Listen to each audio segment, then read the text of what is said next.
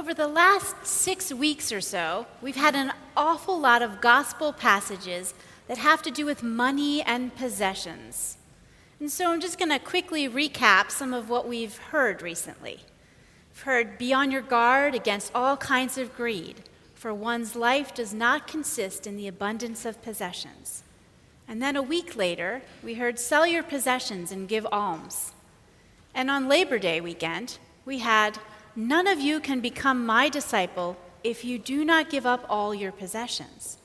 And last Sunday, we had no slave can serve two masters, for a slave will either hate the one and love the other, or be devoted to the one and despise the other. You cannot serve God and wealth. And this Sunday, we have a short story from Jesus where the poor guy goes to heaven and the rich guy burns in hell. It's as if the people who put the lectionary together knew that we were heading into stewardship season. well, actually, they did. we're going to head in the direction of all of these things, but I'd like to come through them this morning through the epistle. First Timothy is one of those books that's hidden in the back of the New Testament. Now, we don't get it a whole lot. Some scholars aren't even sure that Paul wrote it, and that makes church people avoid it more than they already would.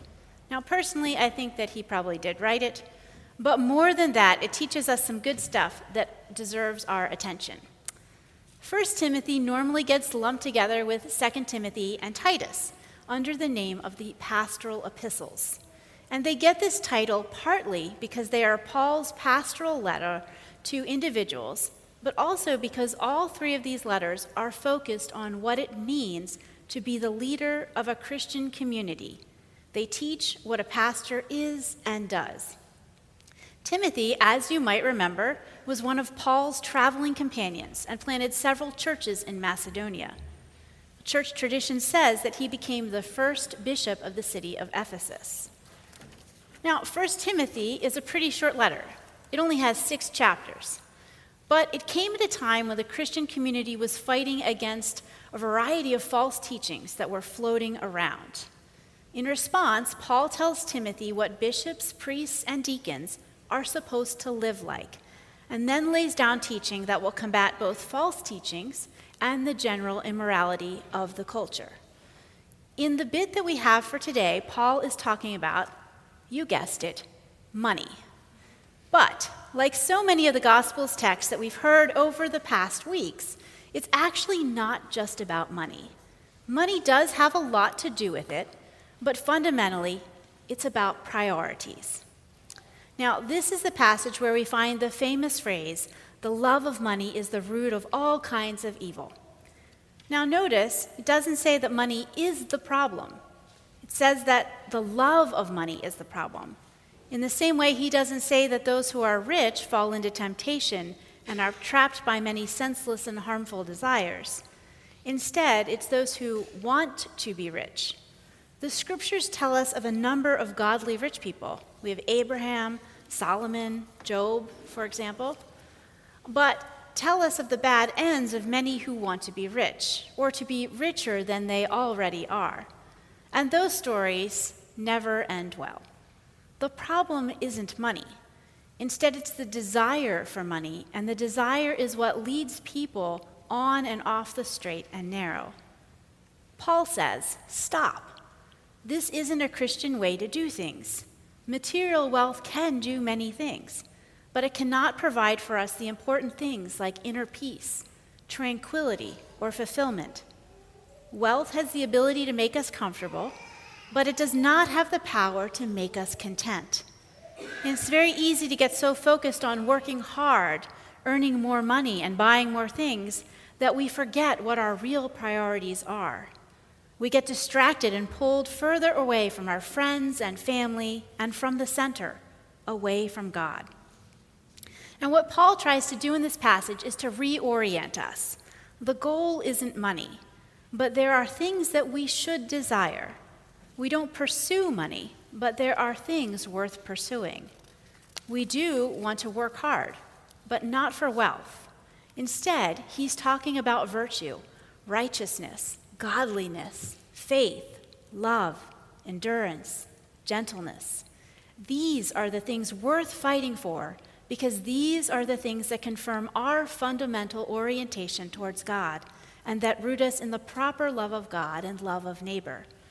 And that's what's worth fighting for not money, not stuff, but those habits of the heart and will that build us up in love.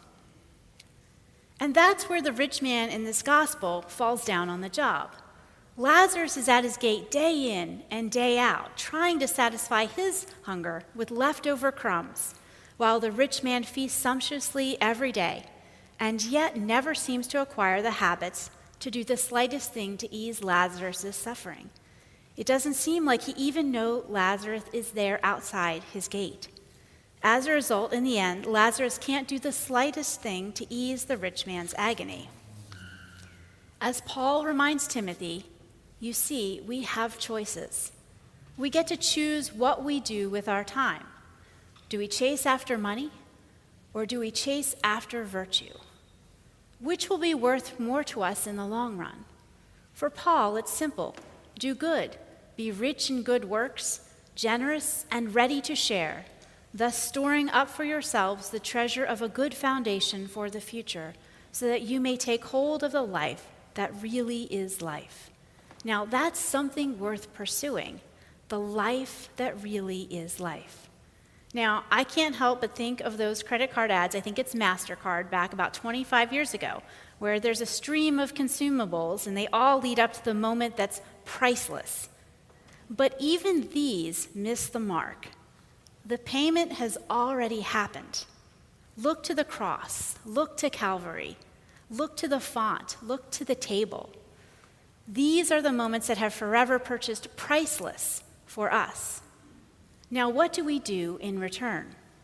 And that, of course, leads us right back to stewardship. What do you pursue and why? Do you pursue something that fades and corrodes and that ultimately leaves you empty handed? Or do you pursue with an eye to the future? Do you invest your time in what truly profits? Because if you really think about it, our most limiting resource is time. We never can buy time. When our time runs out, it runs out. We can't drop a few more quarters in for more life or for a few more minutes. We can't buy more I love yous or silent walks on the beach. We can't buy more dinners at soup kitchens or kind words to someone who's lonely. No, if you're going to do these things, the time to do them is now. And I can't stress this enough. The time to make these habits is now. The time to pursue the virtues is now. Store up for yourself the treasure of a good foundation for the future. Take hold now of the life that really is life. Let us pray. O Lord, your Son has taught us that from those to whom much is given, much will be required.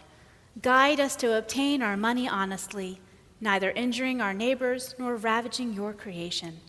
And help us to use wisely what we have for the well being of our families and all people, and for the strengthening of your kingdom in justice, beauty, and peace. Through Jesus Christ our Lord. Amen.